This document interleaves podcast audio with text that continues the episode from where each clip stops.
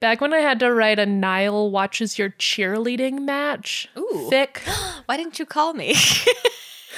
You're right. I, I we should, lived in the same house. I should have. I should have. Grace, what I should have like three cheer moves. And I just like Googled some shit and yeah, was right. like, I was like, but you're right. I didn't think. I wasn't use your thinking. Resources. I did not use my resources. I should have let you beta it, uh, but I, I wasn't really thinking. Funny. I would have been like, yeah, Claire, you can't just like jump from a, a, yeah. a cradle into a split. That doesn't work. I'd be like, why not? That sounds cool. I'd be like, my Barbie can do it, so why can't? So like, no, no, no. There's people holding you. you. Your legs just can't do whatever they want. What? Yeah, I was kind of nervous with that one because I was like, welcome to Fine Pairings. I'm Grace. I'm Claire. And it's part one of our season finale. The airport noise is going to like extend every season. So as per usual, okay, I'm going to I'm gonna tell the truth to you guys. We're, I think, now out of Fic Rex. We're not like out out, but like the ones that are all left over are like over fifty thousand words. Yes. So they're probably never going to happen. I apologize if you're one of the people that sent us like one hundred thousand word fics. It's like we never know no what may happen in the off season, but we also know that might be a difficult ask. But that does mean you should send us more. For next season. Or, we didn't really get, I don't think yeah. we really got a lot this season. No, I don't I think, think we, we got did. a lot in between. So we might yeah. now get some, now that people are like Or now is bored. The time, fair yes. listener, to, if there is a one hundred thousand word fic that you, that you love, love, that you, you know, then you need to cut a chapter out yes. and set to be like, in particular, yes. please read chapter five. I think it is also fun for us to get a, like, uh, like same with Fix Your Attitude, which we, spoiler alert, did on the Semen Cream. It's a very long fic, and I got to read a chapter out of context, which was very fun. Yes. And that was part of the banter. So, like, it's not going to be ruined, hopefully, if we only read a chapter. Right. But, yes, uh, we are sticking with our format for season five. Claire, do you want to, what do you want to, what do you want to introduce, our drink or our uh, first fic? I will introduce her fic and then her drink. Mm-hmm. So this fic was sent to us by Hannah. She emailed this to us. Our fic is called... Is this uh, Hannah from the Patreon? This is Hannah from the Patreon. Whoop, whoop. Hannah, she knows the good stuff. She's here. She's here. So Hannah sent us uh, this fic called Courtship Ritual by okay. Cupid's Bow. And it is a Ben Affleck, Matt Damon Ooh. fic. Um, and it is set right. in like a, this is very funny because I just rewatched The Last Duel that has Ben Affleck, Matt Damon, and then Adam Driver. Is there canon that, obviously this is an R P F, so not their canon, yes. but they... They're B F Fs. They don't act together that much. Oh, but no, I, they... They do? Oh, no, they do, they yeah, do. Yeah. I'm thinking of somebody else. Yeah, but they like, also kind of get mistaken for each other a little bit. Like, yeah. they're similar archetypes. Yes, they like, like act and write together, yeah. and so they have. They used to be in a lot more stuff. Yeah, and um, nineties. Yes, and but anyway, is this pairing them as a romantic couple or yes, as friends? It is a romantic oh, okay. couple. Excellent. Um, the summary: Matt and Ben compare swords. So the like funny tags are action, pirates, alternate universe. Um, yes, I saw the pirates. Yes. Slightly confused. And the notes of Cupid's Bow wrote this for Fran DeSales, inspired by the the Damien Affleck A U challenge.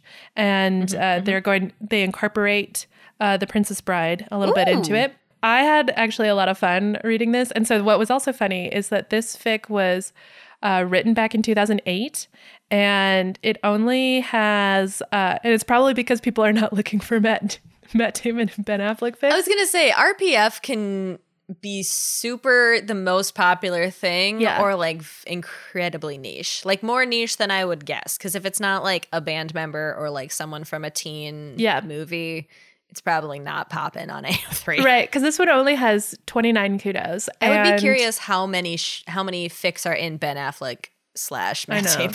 I know, right? Should we look quick? Here. Click on our, if, your, if your internet is working. one hundred thirty. That's actually more than I thought. Uh, right? A lot of these, well, the first one's in Chinese. A lot of these are in Chinese. Interesting. Huh.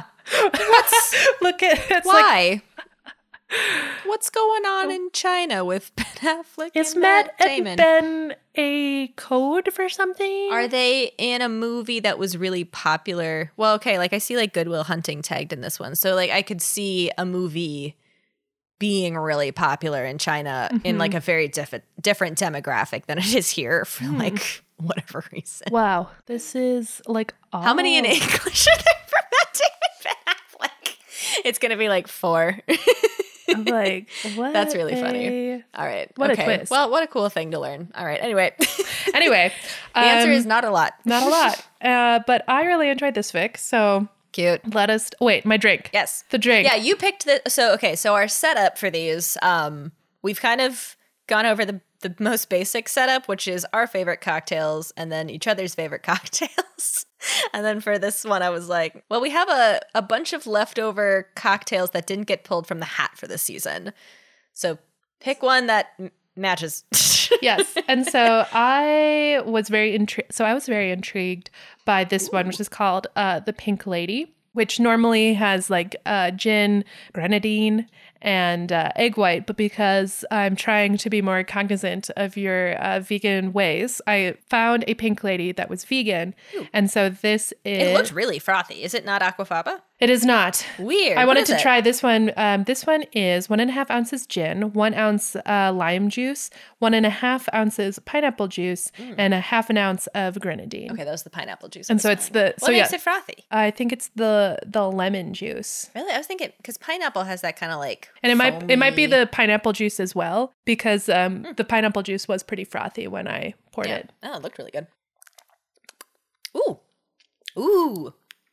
I really like that. Mm-hmm, mm-hmm. That's really good. Mm-hmm. It's like sweet, a little tart. And you said this kind of goes with the fic. Yes. Which obviously we are doing more than one fic. So like it's uh, so the reason I picked I liked the Pink Lady for this is so that they are going to have like a, a sword fight. Mm-hmm. And at one point uh, they refer to like when you get poked by the um, Uh, like when you get cut, sword, then then it like pinkens your shirt, and so I can't remember oh. the exact phrasing of oh of we'll get to it. I was gonna but, say there's probably like a is it like a fencing-y sort of a fight? Yes, yeah. Yes, there's like is, there's words for those. Yeah, there's a lot of uh, yeah. Well, I'll remember it when I read it because I th- I debated just calling this like the Pink Man. The court crier stood on the podium overlooking the arena and announced to the waiting crowd. Standing before you are two heroes of the thirty-two suitors vying for the hand of the fair Princess Winona. And uh, Matt Damon did date Winona Ryder at one point. I was going to say, is that's the only Winona, and I Correct. was pretty sure there was not a yes. Winona in Princess Bride. Uh, yeah, they dated in the nineties, and then they broke up, and mm-hmm. then Matt Damon was like, I'm never going to de- date a celebrity again. I'm only going to date civilians. And then he met his wife, who's a who was a bartender. Well, that's nice. It's very sweet for her. Anyway. The hand of the fair Princess Winona. They alone have survived the task set by His Majesty and proven themselves worthy to face this final challenge. Matt looked away from the crier and surveyed his opponent. The man was dressed entirely in red leather. Even his face was masked. The ensemble was, in Matt's opinion, surprisingly sinister. He felt a brief yeah. frisson of fear. I, too, am afraid of someone all in leather. Red leather, specifically. Red leather. It's an intimidating color. He felt a brief vision of fear and yet again cursed his father. This was all his fault. After all, if his father hadn't been so bloody disparaging about Matt's chances of winning the hand of fair Princess Winona, Matt wouldn't have felt he had something to prove, ah. and he wouldn't be standing here now, about to fight a duel to the death. This makes a lot of sense. His father's exact words had been, "Don't be a bloody fool, boy. It will take you losing a hand or an eye before you give up these idiotic daydreams. No, I forbid it. Your mother and I need you here at the academy. Students don't teach themselves, you know." Then he handed Matt a revised class schedule, which had filled every spare minute of every day. The very next morning, before dawn, Matt had snuck out of the castle with just a change of clothes and a few gold coins. He hitched a ride on a passing cabbage wagon and on to Holyrood, announcing... It's a village, but it's Hollywood. and, had been Holyrood. In, had, and had been in Holyrood, announcing his suitorship by lunchtime. In hindsight, Matt had an ever-growing uneasy feeling that he had been played. For weeks now, a discreet banner advertising the Damon Academy of Gentlemanly Arts ah. had been flying at the starting and finishing points of each of the tasks Matt dad. had completed. Oh my God, nepotism. Nepotism. At its finest. It was suggestive of a mindset on his father's behalf that was quite counter to the one he had expressed. Mm. Matt looked up at the veiled form of Princess Winona and wondered, again, what on earth he had been thinking. She wasn't even his type. If he was honest about it, the man in red was more his type than the Princess Winona ever would be. And now Matt was going to kill him, which was going to put a bit of a crimp in Matt's chances of getting his leg over. His leg over? Yeah, I think that's a... Um, oh, it's like, you, like a leg up? No, I think it's a euphemism for getting laid. Ah. Getting, I'm assuming. oh. Oh, okay.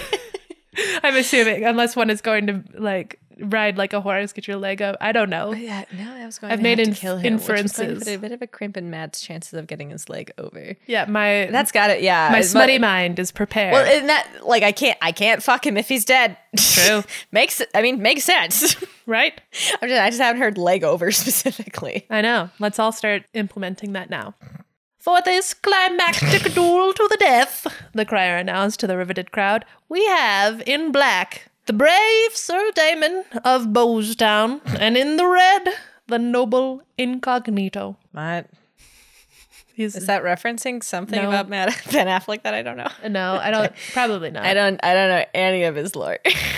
As a person, I don't know. This could be real wink nudge, and I would just be standing still. Right? You'd be like, I'd be like, I'm someone be, keeps nudging me, and I don't even feel it. Like, would you stop doing whatever you're doing? Why are you poking me? I don't like it. Like. Be like, you're just making me more confused.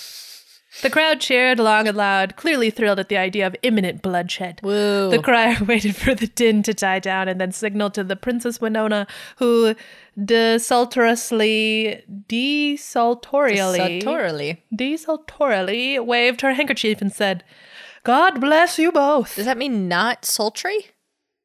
I don't know what that word means. I don't either. English was hard. After waiting a moment to see if the princess would add anything further, the crier made a dramatic flourish and decided, May the contest begin! The crowd screamed its appreciation as Matt and the man in red drew their swords and advanced on each other. Matt blocked the noise from from his awareness, casting his eye once more over the terrain as he walked, unhurriedly, towards the middle of the arena, and his approaching opponent.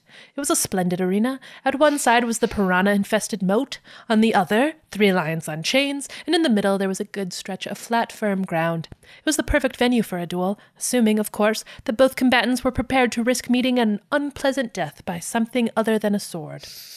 Matt had been trained in the art of the sword since he was a mere babe. Under under normal, the idea of a baby with a knife just...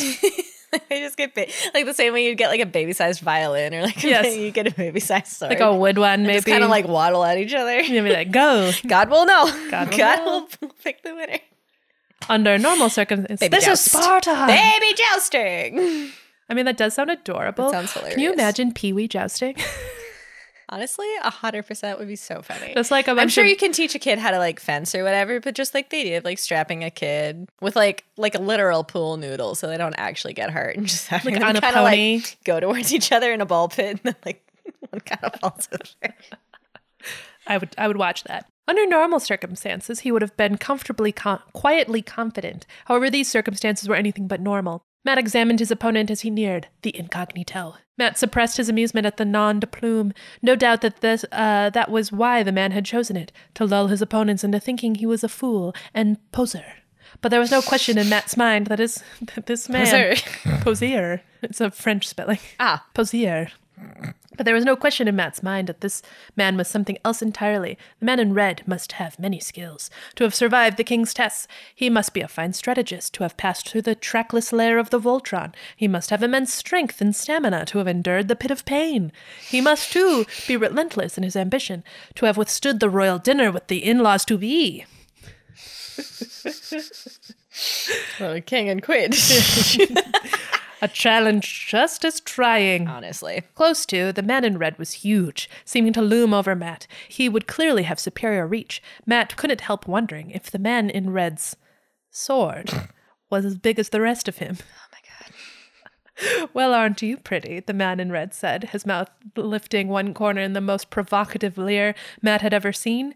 It seems a shame to kill you. Matt smiled despite himself. Yes, the man in red was definitely his type. Hmm? You're not bad yourself, he said, his gaze taking in the snug way the leather fit his opponent everywhere. Oh, he's got a codpiece. Such a... Th- All right. Such a shame threesomes are outre this season. The man in red laughed as he lifted his sword, really huge sword, in salute. We could always chuck this in and elope together. Frankly, I don't think the princess is much of a loss. Mm. A flash of green snagged at Matt's peripheral vision. Fluttering in the stands behind the man in red's left shoulder was the banner advertising the Damon Academy of Gentlemanly Arts. Damn it. So just imagine you're like in the middle middle ages or wherever the fuck this is happening. You're far away because you got to be far away to like see a joust, and so you just see the two men kind of come together, like similar to how like W W E wrestlers like size yeah. each other up, and then from far away you can't hear any of their banter, so you assume they're like threatening each other, and then they just start making out. You're just like, what? What?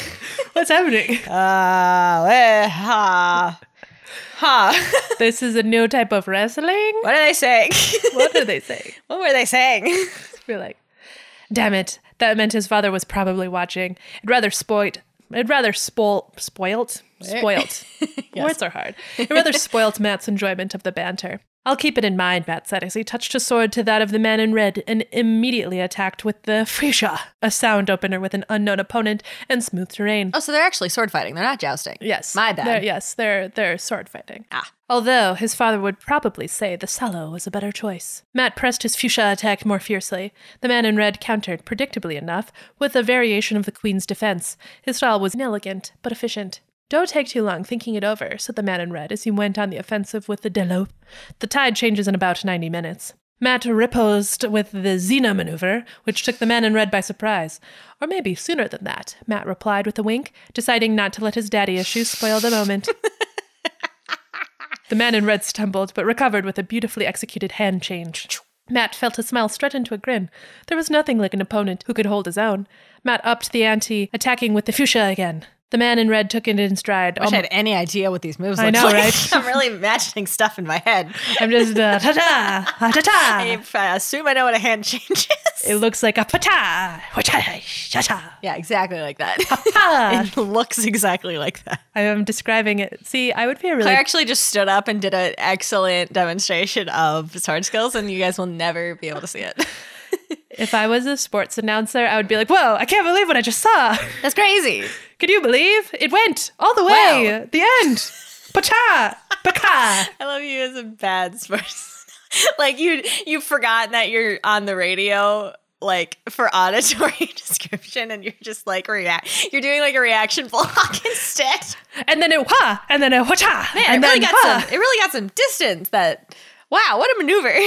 Wow, wow, wow, wow, wow. Wow, we did a whole thing just there. How did he do that? Wow.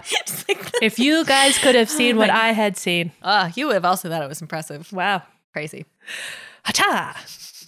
The man in red took it in stride, almost ho- almost holding his own. The blades flashed in the au- autumn sunlight again and again. Mm. Slowly but surely, Matt's superior blade work began to show. The man in red was backing closer, ever closer, to the piranha pool. Achha. Then, with his heels less than an inch from the edge of the water, the man in red flicked his ah. legs in a move Matt had never seen before and managed to reverse their position. See, that's exactly what I'm saying. Like, he flicked his leg in a move I've never seen before. I'm like, great. I don't know what that looks like. Neither do you. Right. Wow. Behind him, between one clash of steel and the next, Matt could hear the plop, plop of a fish noise- nosing at the surface of the water. The man in red attacked. Matt countered. Sword rang against sword, and the crowd roared as loud. I find um, what's very funny is I have tried to write battle scenes before, and I can't ever, like, choreograph them. In But it's, like, it's the same as choreographing, like, a smut scene. You it's just exactly have to, like, what know say. What everyone is doing. You have to think in slow motion. Yes. And describe what your brain is yes. saying. Yes. You have so you to- have to know how battle works. Yes, and first. Unfortunately, I've only ever, like... I've had sex, I have not been in battle, ergo, I yes. can describe one better than the other. I've hit someone with a pool noodle. I feel like it's not the same. But, you gotta uh, watch some fencing and just practice describing it. I have to be like, what then, is that? What is that? Yeah. Sword rang against sword, and the crowd roared as loudly as Matt's bled. Danger making the mo- the moment fe- seem elongated, Ooh. bright with detail. The man in red licked his lips, a bead of sweat rolling down from beneath his mask, and Matt's heart was beating like a drum in his chest, his sword arm thrusting at the man in red over and over. The man in red's body responding to every move Matt's made. This is sex. Mm-hmm, Matt feigned. Mm-hmm, mm-hmm, Matt mm-hmm. feigned. Opening himself to the other man's sword. You know I love a scene described sexually, mm-hmm. that isn't sex. I right. think that's so, like, mm-hmm. good writing, because it's hard to do. It is hard to do. The man in red lunged. With a snap of the wrist, Matt blocked the thrust and repo- rip- reposed, successfully breaking through the man in red's defense. The tip of Matt's sword slid into him, drawing first blood. That's so sexual. It was the merest scratch. Is he wearing red leather so that you can't see him bleed? Whoa. Ooh, maybe. He's trying to see. I think he was just doing it for like kinky reasons, but I like the red. Oh, I just thought red was intimidating. I mean, probably th- it's probably actually that's because why red at our cheer competitions you wear red tops and red bottoms, because like twenty people coming at you all in red is kind of intimidating. It's scary. I thought I really, I'm dumb. I really thought you were going to be like, it really hides period blood. And I mean, I was I, like, it does. It doesn't, because famously period blood just really ruins everything. It's true. It was the mere scratch, and the man in red barely paused to grin in acknowledgement before renewing his attack. The hyperreal moment over, Matt, breathing hard, backed away from the pool, steadily moving towards the even ground at the center of the arena. He was giddy with brutal joy.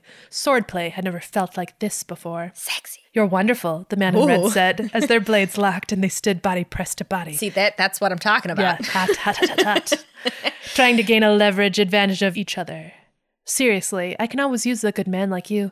If you fancy a seafaring life, I can offer thirty percent of the take, after crew disbursement, of course, and your own cabin. Run away from your dad. Matt executed a drop and roll, managing to get away from under the superior weight of his opponent without losing too much ground. He immediately attacked, using a combination of Kiro and Dulup. thirty percent of the take? Matt wondered as the words finally penetrated through the coils. Not a good enough time to use that. I was going to say that's a great time to use penetrate because actually. No one has died. It's true. Also, we're in a, like a very sexy state of mind, so... Oh, all right, said the man in red, retreating under Matt's assault. You drive a hard bargain, but you're worth it. forty percent. You can't say fairer than that. A lion roared at them, clanking it. What? Oh. He's like... Just, not literally. No, no. Yeah. A lion roared at them, clanking its length of chain as they approached. It'd be a literal lion. There is three literal lions on the other side of the field. Okay, so... There's the, a prana okay. moat on one side, and there are lions on the other side. It's just for drama. So you have to engage in battle. Yeah, you can't run away. Because otherwise you get eaten. What? Said Matt, wondering what on earth the man in red was talking about. He advanced, pulling off a, dub- a classic double bluff and thrust, pinking the man in red Sexy. again. That's what it is, pinking. Pinking? Pinking the man in red again, just beneath the elbow. His retreating sword slid along the man in red's leather like a caress. Ooh. Come on, said the man in red, not so much flinching at the hit. Be reasonable. I'm going to have to give up on the princess's dowry if I don't kill you, and I'm already out of pocket over this venture. I'm not going any higher than forty-five percent, and that's my final offer, he continued. Wait, to re- the princess has a dowry? Yes, because she's a lady. Yeah, but... You're the king and queen. You're fine. Yeah, and I think, yeah. And they're fighting for you. Is the fighting not the... T- All right. No. Nope. Dowries are weird, my guy. Uh, it's wild. I'm not going any higher than forty-five percent, and that's my final offer. He continued to retreat before Matt's relentless attack. He tried to sidestep, tried to parry, but Matt's was fighting like a man inspired. Mm. I really can't go any higher, the man in red said, after Matt managed a particularly imaginative use of boot. But... Bootay. Bootay. Boot. B U T T. Imaginative use of butte. Butte. Butte. I think it's butte. Barely missed. Safest. I know, right? The imaginative use of butt. Of butte. Barely missing the end of the man's masked nose. But I'll throw in sexual favors as a sweetener if you like. And despite the lion oh straining its, ch- oh, its chain only inches from the man in red's back, he smiled at Matt. Smiled such a smile as no one had ever smiled at Matt before. You want to have sex with me? See what you look like. You're weird for wanting to have sex with him and having no, no right? idea what he looks like. Right? Matt said, the tip of his blade dipping, the fire of his onslaught transforming into something more molten, then surged deep in his belly. God, yes, said the man in red, not trying to press the advantage des- despite the momentary waver in Matt's defense. I want to fuck you into the middle oh of God. next week. Matt glanced quickly at the crowded arena. But... Agree to my terms, and I promise to get us both out of here alive. Hell yeah. How? Said Matt. In- including the sexual favors, or is that extra? Oh. How? Said Matt, not sure whether to feel more relieved at the idea of not having to marry the Princess Winona, or turned on by the idea of imminent sex with the man in red. Keep fighting, the man in red ordered, nudging Matt's sword back into action. Do you agree to my terms? Okay, said Matt, not qu- not quite sure what exactly he was agreeing to. Be a pirate. That's but, what, that seems obvious. Come right, on now. Right. Come on. But going with it anyway, he wondered if perhaps he was dead, and this was all some strange imagining of his dying brain. "Excellent," said the man in red. "We need to be at the northern end of the arena. That's where my crew are waiting for my signal." "Who the hell are you?" Matt demanded as he pretended to harry the man across the middle of the arena, their swords snicking in a lazy give and take that felt surprisingly like foreplay. "Haven't you figured that out yet?" the man in red laughed. "I was sure you had when you threw that classy double bluff at me." Matt slipped past the man in red's guard and scored the leather on his forearm, just as a gentle reminder. "Oh, yes," said the man in red admiringly. "You're a much better catch than that insipid princess." Then, before Matt could make good on his threat and pink him again, "I'm the captain of the Red Heart." Shock jolted down Matt's spine. He stared at the man in red, feeling as though the whole world was spinning around like an out-of-control gyroscope, but not for one moment did he disbelieve the man's claim. He remembered the stories about the captain of the Red Heart. How could he ever forget them?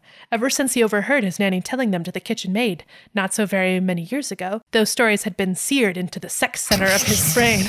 Okay, that's not what I thought was happening. I thought they were had been like... Princess Bride had fallen in love in the past. Or I thought it was going to be a little more like Dread Pirate Roberts, how you does, know. How does Ben Affleck know Matt Damon in this? Because Matt Damon obviously knows Ben because he's famous. And he's just like... It, it, he, he's just like, I like that one. It does explain in a minute. Okay, good. See. Okay, good. The man of the red heart was, so the story said, the most devilish seducer to ever practice piracy in the high seas.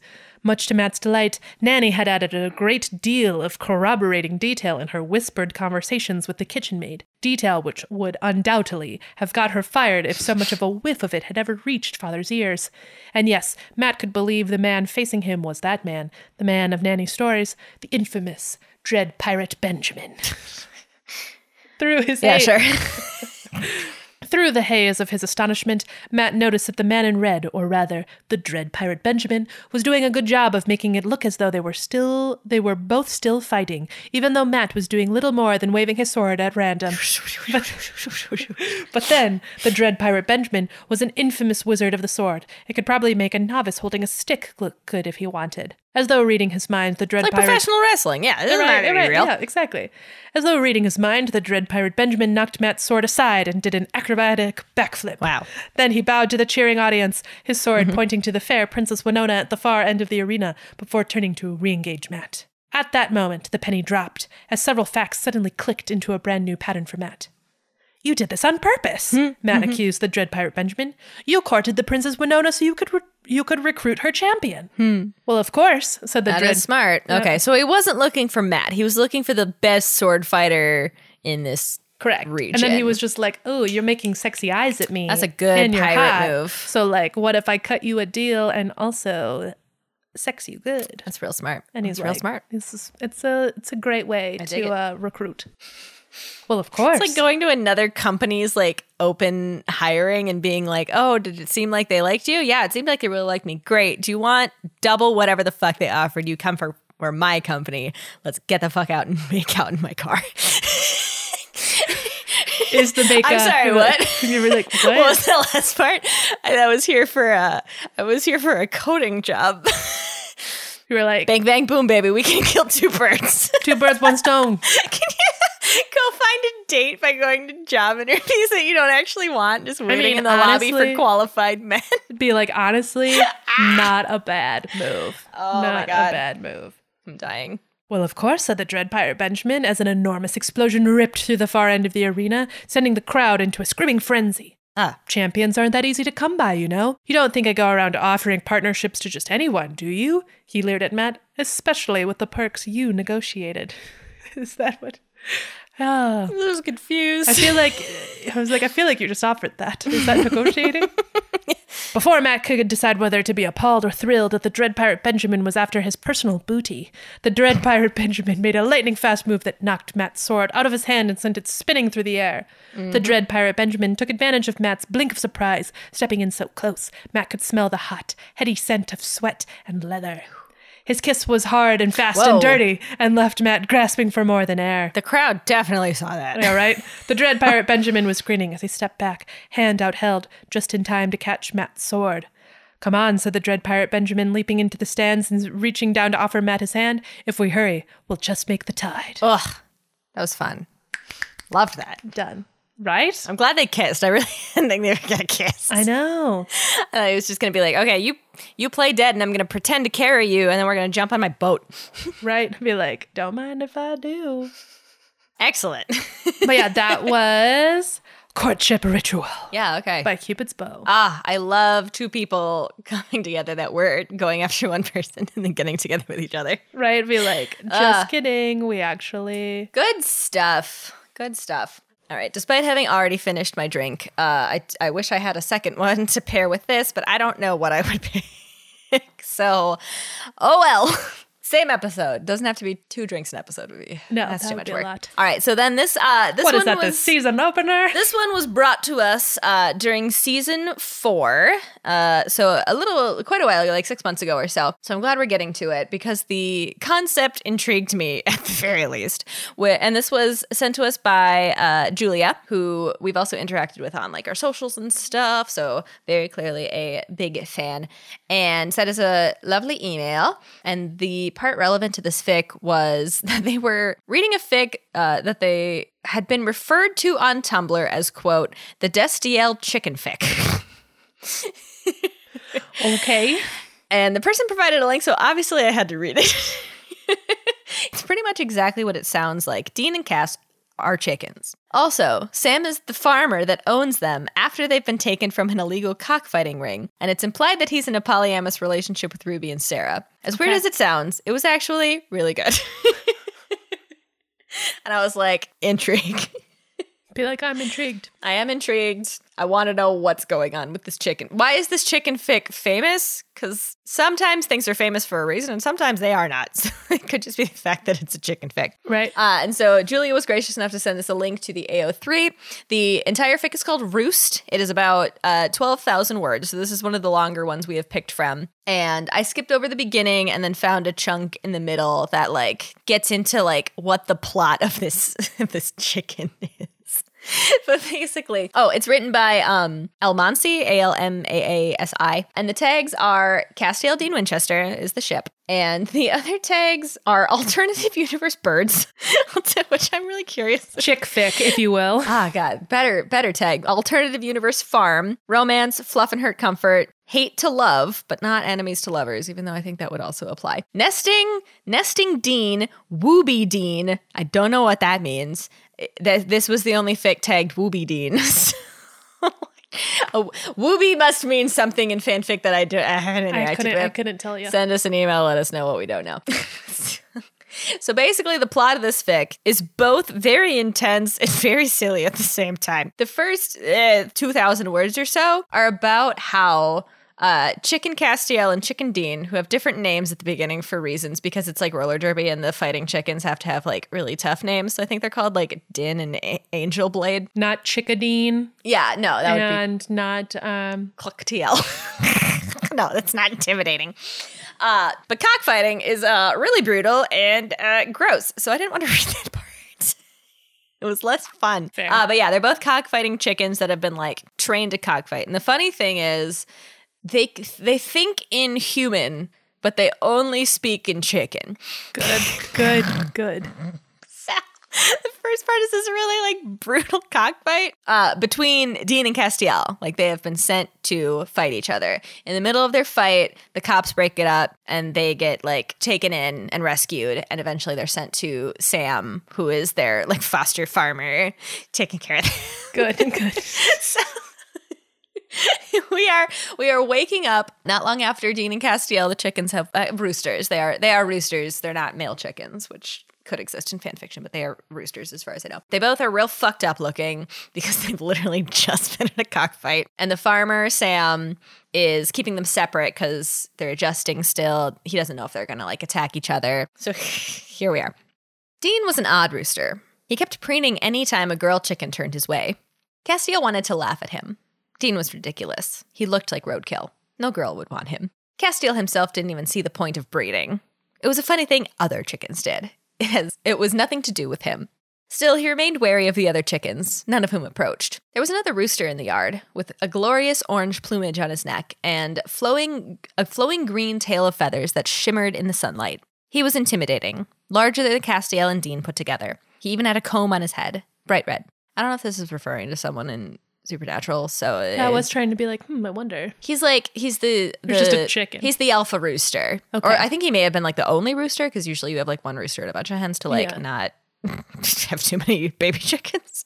Maybe question mark. Yeah. I don't really know how chicken breeding works. The rooster surely outranked Castiel, despite he himself being champion of the pit. The skills he had acquired through his life of combat were no good for protecting lady chickens. They were only good for protecting himself. Halfway through the afternoon, Castiel was disturbed from a doze by a startled squawk. He lifted his head from his healing breast and looked across at Dean's cage, which was rattling about as Dean ran around inside of it. He barely had m- room to move, so was hurrying up and down the far side of the enclosure, able to go nowhere and crowing in his agitation. Castiel clucked questioningly, but Dean only crowed again, scratched in the dirt and uprooted grass. He didn't seem inclined to slow down in order to explain. Mere seconds later, however, Castiel understood what the fuss was about. He heard a padding, the soft tup, tup, tup of a four-legged animal's paws. Through the nearest fence, he saw a dog approach, snuffing curiously with its snout pressed between the wood slats. Dean cried out in fear, but Castiel wasn't sure what he was so scared of. The other chickens weren't that bothered either. Still, Castiel was not a fo- foolish cockerel. If Dean was afraid of dogs, then there must have been a good reason for it. So Castiel sounded a warning to the dog, informing it as impolitely as possible that he would kill it if it came any closer. That was my best impression of a rooster. That was really good. It says cockadoodle doo, but like that's not actually what roosters sound like. Other countries really make fun of us for saying cockadoodle doo is what roosters sound like. Others say like kikerikikiriki. I'm like, yeah, that's pretty close to what a fucking rooster sounds like. I mean, like. Sometimes it does sound like cockadoodle doo, but they don't. They, it definitely doesn't start with a k sound. That's insane. That's true. Yeah, that's, that's a weird American thing. You know, I'm sure it was some guy in a bar who made something stupid. Yeah. No. Noise, and yeah. Here we are. Anyway, he repeated it three more times because the dog was clearly too daft to understand. Hey, hey, off! Sam's voice called off from some distance away, and the dog bounded up to his side. Castiel watched Sam as he patted the dog's rump. Then Sam is a human again. I forgot a couple of times because you would think Sam would also be a chicken. Anyway, no. Nope. Right. Oh man, he's a regular man. Castiel watched Sam as he patted the dog's rump, then nudged the animal away from the chicken yard.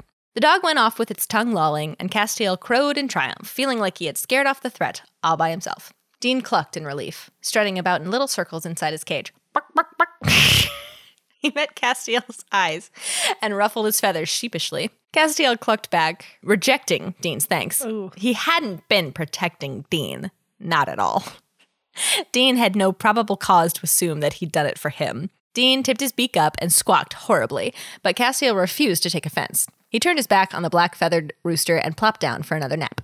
Dean scratched around for a while, then took a nap too. There wasn't much else to do in a cage so small.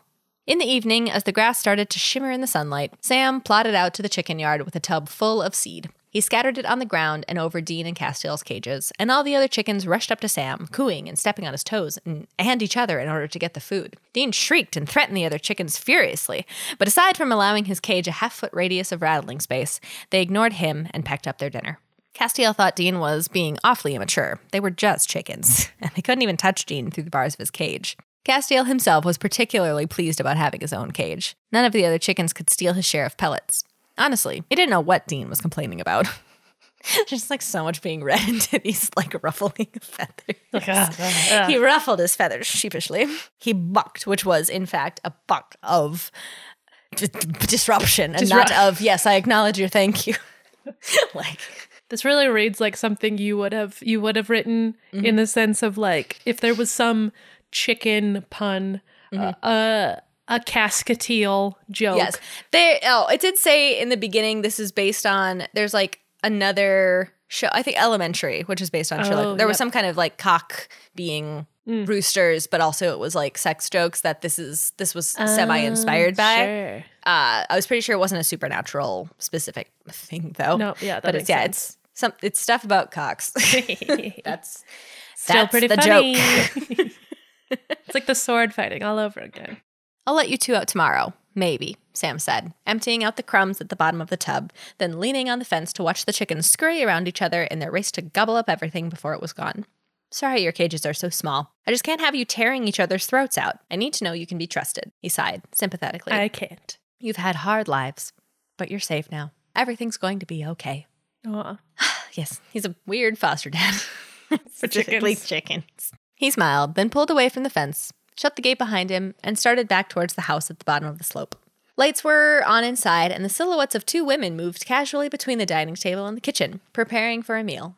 Sam's dog sat happily in their path, and they both had to step around the mutt in order to get past. Castiel watched the homely scene with an odd dissatisfaction building up inside him. Sure, he was a chicken, but that didn't prevent him from understanding what he saw. Sam had a good family there, and his home was probably very warm. Castiel wanted a house like Sam had, because he was certain he could get sick of the cage soon enough. When all the food was gone, the other chickens stood around and preened themselves, heads curled over their brown backs to nibble and strip their beaks along their feathers. The brightly colored cockerel did the same, but he kept his wary eyes on Dean and Castiel. Castiel didn't bother preening. He was a mess no matter what he did. There was still blood in his white feathers, and he would probably never look as good as he had before his fight with Dean. Mm. Like, the tone of this is so weird, because it's like, I am a chicken who wants a house, and also I'm a chicken, so buck buck. There's blood! In my fur, in my feathers. Yes, uh, Castiel is a white chicken. I guess, an angel, yes. And Dean is a black chicken. Oh. I, I'm sure there's, like, a specific name for his, like, breed or whatever, but it's important. You can see his blood. Dean had been a worthy opponent. Castiel was not too proud to admit it. Truly, he didn't know which of them would have come out of that battle alive. Some part of him, a sizable part, was glad he never had to find out. When the lady chicken slowly began to traipse in single file towards the big sheltered coop for bed, Castiel fluffed up his feathers and settled down in his cage to sleep for the night. Dean was still pecking around looking for food, but Castiel supposed that was a cover to hide his uneasiness. The large cockerel wouldn't leave, not even to follow his brood. He was apparently determined to stand around as the sky got dark, looming for the sole purpose of making Dean uncomfortable. Mm. I know, right? This chicken is giving off some alpha vibes. Wow. he, hasn't, he hasn't said anything yet, though. When the chicken were all, chickens were all in the coop, the three roosters were the only birds left in the yard. To break the uncomfortable silence, Castiel offered the bigger rooster a greeting, but the rooster laughed it off. That's roosters do. It's a chicken. They're not explaining like what that means in chicken. It's hard to convey a chicken laugh. Then spread his wings wide, so wide it was actually scary, and he flapped them hard enough that dust flew up into Castiel's eyes. Castiel squawked unhappily, but when he blinked away the sting, he saw the rooster trotting off to bed, green tail flouncing about impressively. Dean gave a hurt cluck, tucking his combless head down against his breast. Oh, yeah, I know, he doesn't have a comb. He hadn't taken well to the threat, either. For the first time, Castiel wanted to say something reassuring to Dean. The bigger rooster probably wouldn't hurt them. He wouldn't bully them forever. Not once the pair of them were out of their cages. The rooster was just taking advantage, that was all. But Castiel didn't say any of it. Dean was supposed to be the enemy. Just because they were now the only two outsiders in an already established flock, with a remarkably strong and fearsome leader already in place, well, that meant nothing. Dean and Castiel weren't in any position to be on the same side. Not really. Castiel grumbled, tucked his head under his wing to block out the last of the evening light. He vaguely heard Dean singing to himself. But that became quieter as Dean got sleepier, and it faded into silence after a while. Funny. It had been quite a nice song.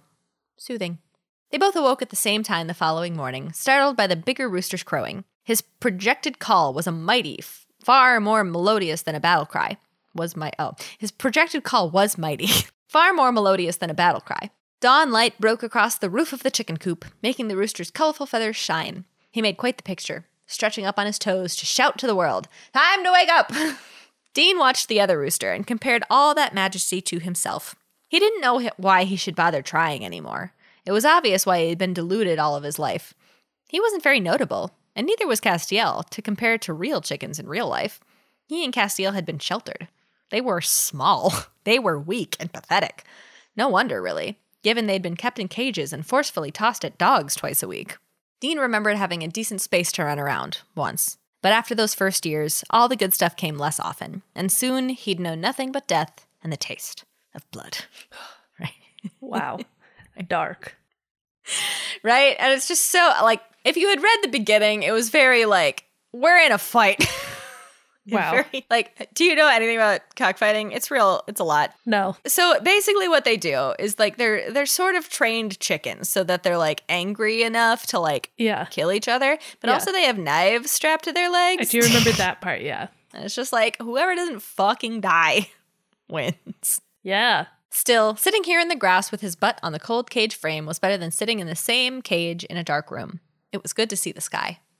He was even pleased to see Castiel looking back at him as they sat and watched the sun come up. Castiel made a rude joke about the other rooster's hubris and excessively bright plumage, and Dean worked hard to keep his laugh quiet in case he was heard. Castiel seemed terribly smug after that. So, like, the mechanics are that they speak chicken, but they understand it like English. Ah, uh, is yes. Where we are. Yes. A few hours after dawn, came, uh, Sam came up to the coop along with one of his lady friends. The woman's long brown hair was tied up, and Sam's arm was banded affectionately around her lower back.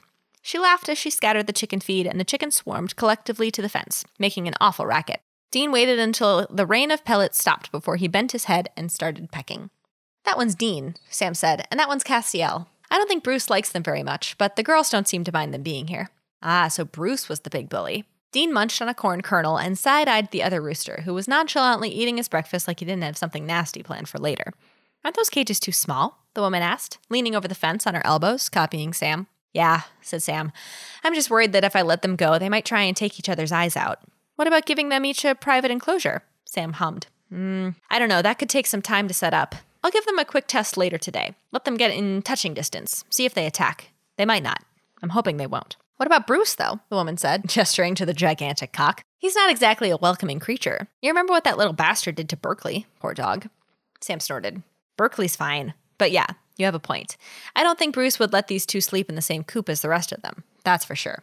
Sam rubbed the woman's shoulder, sighing. "I'll think about it. If it comes to it, you'd help me make a new chicken house, right?" He grinned hopefully, then chuckled as the woman playfully shoved him and walked away. Sam lingered at the chicken yard, grinning at the birds. "Hear that, guys? If you behave yourself, I get real proper food. I'm thinking something organic. Hmm?" He squinted up at the nearly cloudless sky. Then he looked directly at Dean and smiled. "There's worms in it for you, too. The biggest and the squishiest. I'll dig them out of Sarah's vegetable garden. She'll never need to know." He winked, then followed Sarah's path back to the house. Dean met Castiel's gaze and narrowed his eyes at him conspiratorially. How well could they trust each other? And was that trust worth more if delicious earthworms were included in the bargain? Absolutely. Okay, so I'm hearing that if we don't fucking kill each other, we might get some worms. I love a snack. Jumping worms. Oh. Fun food, like a pop rock. Oh, God. What a worm. Ah, ah, ah. Can you imagine a chicken just like, oh my God, the worm is moving so much more than it's supposed to. What fun. uh, Castiel chuckled agreeably, then went back to pecking pellets from the grass. Ah, good. They were in understanding. Had Dean been able to smile, he would have. They famously have no lips. Like, even the thought that they can. I know. Like, because they've seen, like, people do it. And, like, know what that means. They yeah. Have, it's like Chicken Run. They have the brains of people. But none of the mechanics. So they're Correct. Like, I'm laughing, but that just means nothing is happening. It's just, I would even just be like, like just kind of nodding their head as if they're right. laughing internally. When Sam finally did come back, it was after midday, and all the other chickens were scattered far and wide, having hopped the fences and gone off to explore the rest of the property. This gave Dean and Castiel the entire yard to themselves, and Sam must have known that. He shut the gate to the yard with himself inside, and he crouched, putting wrinkles into his rubber boots. "Now," he said, "I'm going to let you out slowly, both at the same time. No sudden movements, or I'll lock you both down again, okay?" Dean and Castiel both clucked quietly, even though Sam had no idea what they were saying. Sam took their sounds as agreement, however, and unlocked both cages. And then he began to open the front of the cage. Slowly. Very slowly. Dean and Castiel looked carefully at each other across the two feet of space between them. Dean seemed nervous, but Castiel, while not confident per se, was sure enough of himself that he strutted out of the cage into a fresh bit of grass. He stretched out his wings, joyfully flapping them. Yes, it was a sudden movement, but he did it non-threateningly. Dean saw how much more relaxed Castiel was. Now he'd stretched, so he gingerly followed suit, tiptoeing to the opening of the cage, poking his head out, then hurrying out so quickly that Sam barely had a moment to blink before Dean was on the other side of the yard, flapping and hopping around madly, enjoying his freedom. Sam laughed, standing up and putting his hands on his hips. Castiel crowed at his feet, pretending he was the ruler of the land. While Bruce was nowhere to be seen, it was probably true. Dean didn't even mind being second in command. He was just so pleased to have space to stretch his aching legs. Sam hung around for a while to make sure that they were really okay. He baited Dean closer with a wriggling worm, and Dean was hungry enough for it that he went right up to Sam and pecked it right out of his hand. Sam wasn't fearful of sharp beaks. He didn't even flinch. Dean appreciated that. Aw. I know, he's only been treated roughly. He just wants some love. You can't process your trauma until you feel safe. From a little human and a little chicken. Oh. I know, this would be such a fun, like, the hurt comfort in this context, like, really makes sense. It took a few minutes of coercion, but Sam triumphed. He got Dean and Castiel to eat a worm out of each hand, not a foot away from each other. When all the worms were gone, Sam con- congratulated his roosters, then brushed his legs down and made to leave. Don't fight while I'm gone. You may seem like nice people, but believe me, we're no strangers to eating anything that doesn't mis- doesn't behave, Ooh. He pointed at Dean and Castiel. Then he smirked and left. Dean looked worriedly at Castiel. Sam was kidding, right? People don't eat chickens. That was just gross and weird. Castiel shrugged. Bark, he said. That's where I'm going to stop.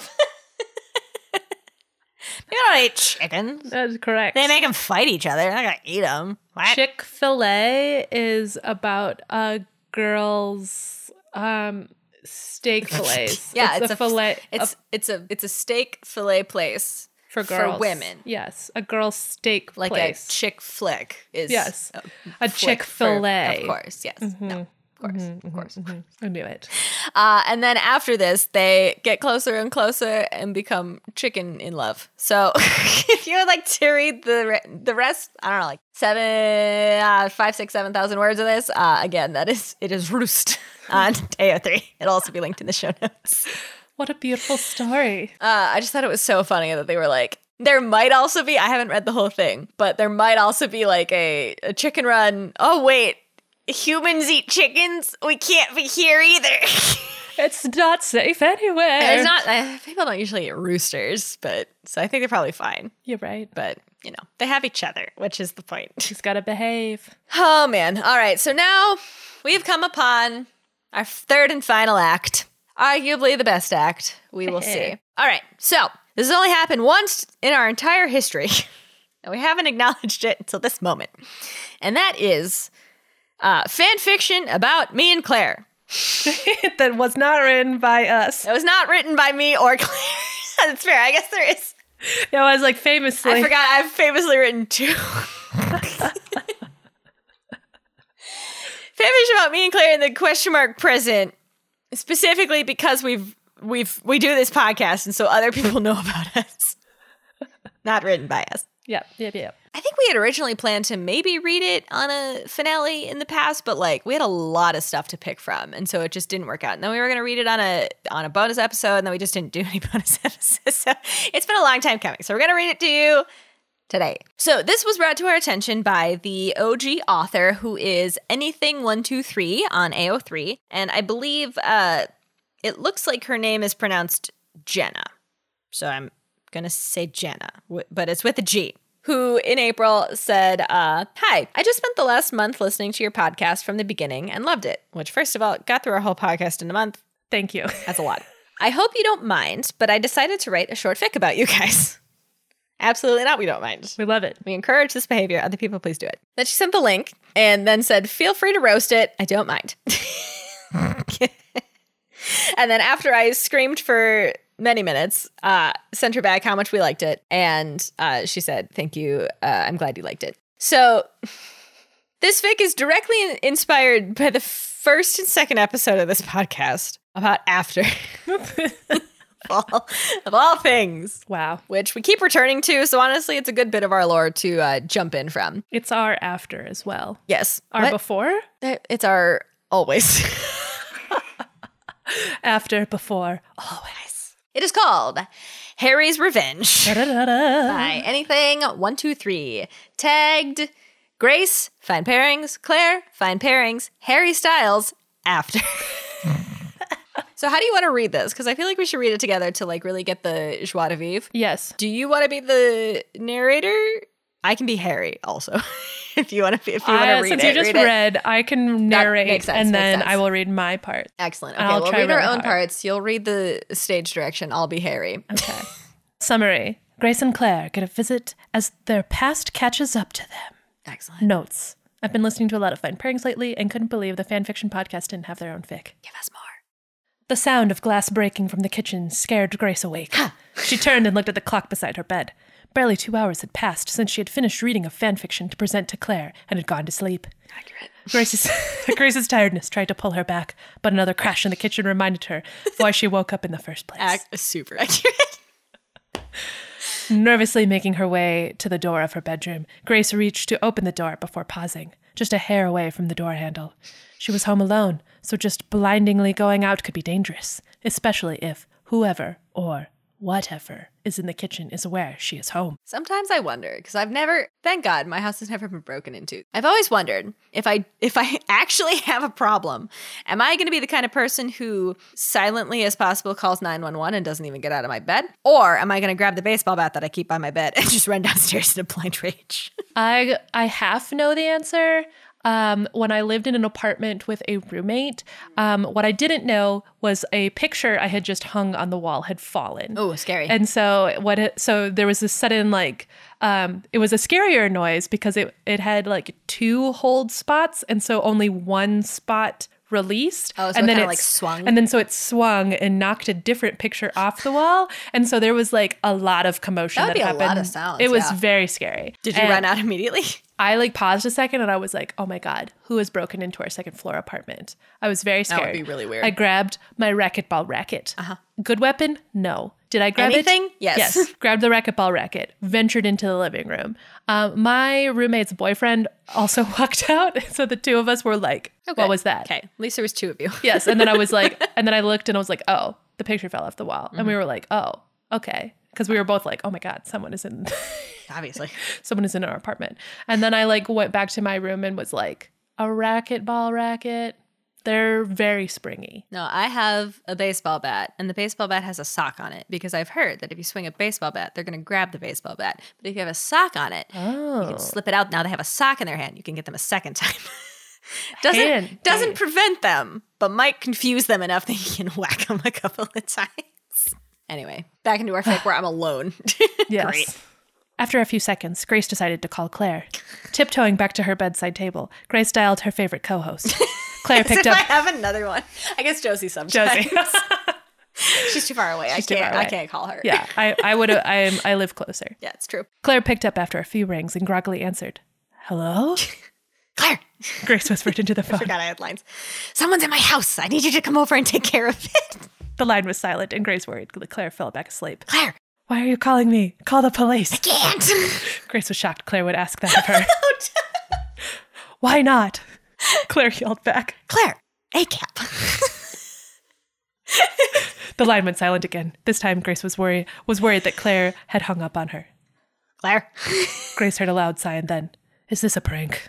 Why would I lie about this? All right, all right. Grace heard some rustling indicating Claire was getting out of bed. I'm on my way. Just stay in your room. They stayed on the phone together, Claire's entire drive over. Okay, I just parked out front. Are you sure the guy is still is still there? Grace laid her ear towards the door. Yes, she responded. I still hear movement. Okay, stay put. And with that, Claire hung up. Listening to her best friend, Grace waited in her room. She didn't know what she was waiting for, but she trusted Claire to come with a good plan. Not well, super. That's that's bold. I would join you because I'm not an asshole, and you're also just one person.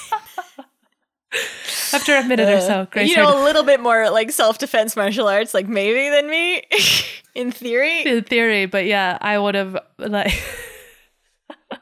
uh, I don't have a plan. Is That's the problem? Fair. You should just come out and help me. After a minute or so, Grace heard a loud scream, crash, and then silence. Grace practically leaped out of the room. Don't you dare touch my best friend! She yelled, making her way to the kitchen before pausing at the doorway. I guess at that point, yeah, like a scare attack. At that point, you probably don't think anyone's in the house. No, so right. Like, truly alarming to just hear screaming. The kitchen had an overwhelming smell of alcohol and showed Claire holding what looked like the top of a glass bottle, standing above a passed-out man dressed in a black shirt. He was soaking wet and surrounded by shards of glass. I have not read this in a while. This is so good. Claire, what's going on? Grace slowly asked. Claire? What's going on? There we go. I brought a handle of whiskey from my house and snuck it through the window and knocked him out with it, Claire proclaimed proudly. Whiskey is inaccurate, but okay. If anything, you grabbed a whiskey from, like, my table because you didn't bring anything over. Yeah, that sounds that sounds accurate. Or uh, or this is a very dangerous uh, bottle because it's completely full. Oh, true, yeah. Uh, okay, now what? Claire moved towards the man and began to tie his wrists and ankles together with rope that seemingly appeared out of nowhere. Yeah, yeah. She then flipped him over to show. Is that Harry Styles? Claire said with a shock.